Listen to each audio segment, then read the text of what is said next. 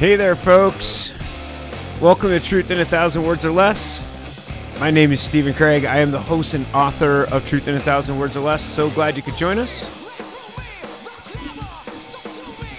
I generally say that uh, we do this each and every Thursday, which is more or less true. Um, but next Thursday we will we will be off next Thursday, um, celebrating the Thanksgiving holiday. Hopefully, all of you will be too. In fact, I I'm fairly certain all of you will be as well, uh, which is why we don't do it Thursday um, column instead. Uh, I celebrate the Thursday column by doing this by doing this bit for you, which is um, which is our annual Thursday column entitled uh, "What I'm Grateful For." And uh, before I before I get started on the column, um, which I yeah, I, I absolutely love doing this column each year. It's become, as I said, an annual tradition. Um, but you know, one of the things, uh, in all sincerity, to take a moment, um, one of the reasons I love Thanksgiving is that it is, uh, it's one of the few life epiphanies that I've had is that uh, gratitude really is the key to happiness. In the end, all of this, it's all about making ourselves happy. And the key to happiness is finding gratitude in the small things, no matter what it is. And I listen, I'm not minimizing or invalidating um, the pain and the suffering that others might be going through, uh, and or the minutia of their daily lives. But at the same time, um, finding gratitude, taking that shift in perspective, and seeking out your gratitude for the things that you that are good in your life, that's the key to finding happiness. And so, with that, I bring you this year's annual tradition, What I'm Thankful For, 2022 edition. I must admit that I am as surprised as anyone that this is officially the eighth installment of my annual What I'm Thankful For column posted each year just before the Thanksgiving holiday. While I rejoice in the opportunity to espouse my gratitude, even if mostly humorous, for many of the elements of my existence. When I started penning the first edition of this yearly tradition in 2015, I, I never really imagined that I would still be doing it seven years later. In all sincerity, I never could have predicted the successful proliferation and growth that 2000, Truth in a Thousand Words or Less has seen over the last several years. And for that, I am grateful to each and every one of you that choose to read this drivel each week. And while this column is intended to be a more light-hearted send-up of societal quirks and incongruities, I have to start on a more serious note and express my gratitude to still be living in a country that respects both the rights and responsibility that a democratic government entails. Ever since 2016, we have been forced to watch as our founding values of elected leadership and the rule of law have been eroded in the face of authoritarianism and a voting populace that failed to live up to the standards of informed citizenship that democracy inherently requires. But the elections of 2020 and this past Tuesday have restored some of my faith in the American public and its recognition of the duties of citizenship. Our brave veterans fought valiantly to defend the values of democracy. But Donald Trump and his Republican enablers have become a serious threat to those core underpinnings leaving us on the brink of a precipitous descent into tyranny and oppression. But the American people have resoundingly rejected that autocracy, and for that, I am truly grateful. And so, here I am, still free to deliver my annual column on what I'm grateful for. I am grateful to be the last person I know to still not test positive for COVID. That's right, still no COVID. Feel like I'm the last man standing.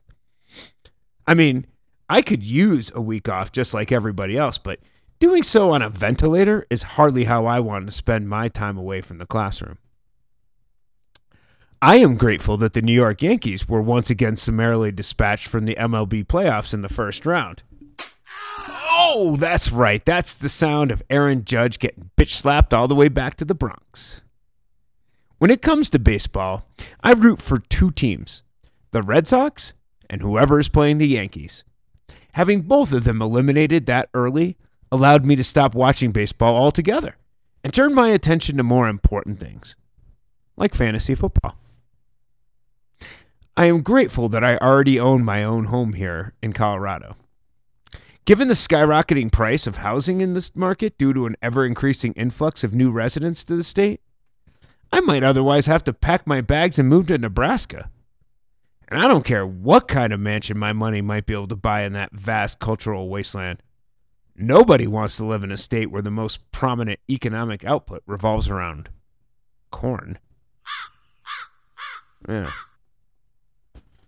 I am grateful that my son will be soon will be turning 16 and getting his driver's license, thus providing me with a built-in designated driver. That's right. Suck it, Uber. Who needs you when I have a willing and eager teenager at home whose only requisite compensation comes in the form of getting the car keys once in a while? I am grateful that Alex Jones has been ordered to pay over $1 billion, spoken in true Dr. Evil voice with pinky pointing directly towards the mouth, to the families of Sandy Hook victims. I'm not really sure how this makes my own life better, but it just feels good to have that cocaine sniffing, dilapidated rage monkey somewhat lighter in the wallet. After all, no one should be allowed to profit by adding to the heartbreak and misery of the victims of immense tragedy. Uh, to be honest, there's really nothing funny about that. It's just plain truth and human decency. I am grateful that my kids are no longer young enough to watch shows like Dora the Explorer. That football shaped headed hussy made my life a living hell, and I am convinced that she contributed to the loss of at least 10 to 20 IQ points for my already questionable intellect. For years, that vapid, I'm the map, bum the map, bum the map, bum the map song reverberated in the vacuous chambers of my skull, making me want to shred to pieces every AAA itinerary ever recorded. I am grateful that Kari Lake will not be the next governor of Arizona. Let's face it, that screaming banshee is what therapists call a steady income, and having to listen to her rave about the outcome of the 2020 election was beginning to make my brain hurt.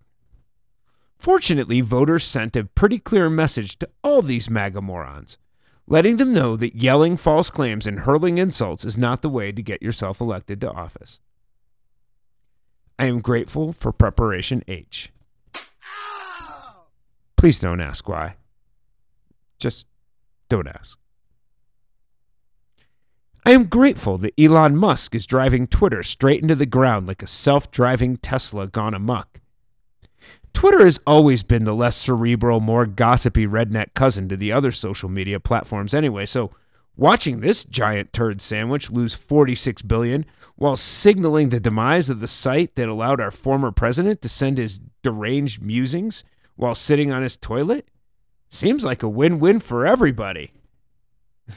Hold on. Yay! Actually, let's go. Yay! and finally, I am grateful to all of you for reading this column each and every year. I deeply question your reading aesthetic and standards of good judgment, but I appreciate all of you nonetheless. And you know who else I appreciate? You know who it is.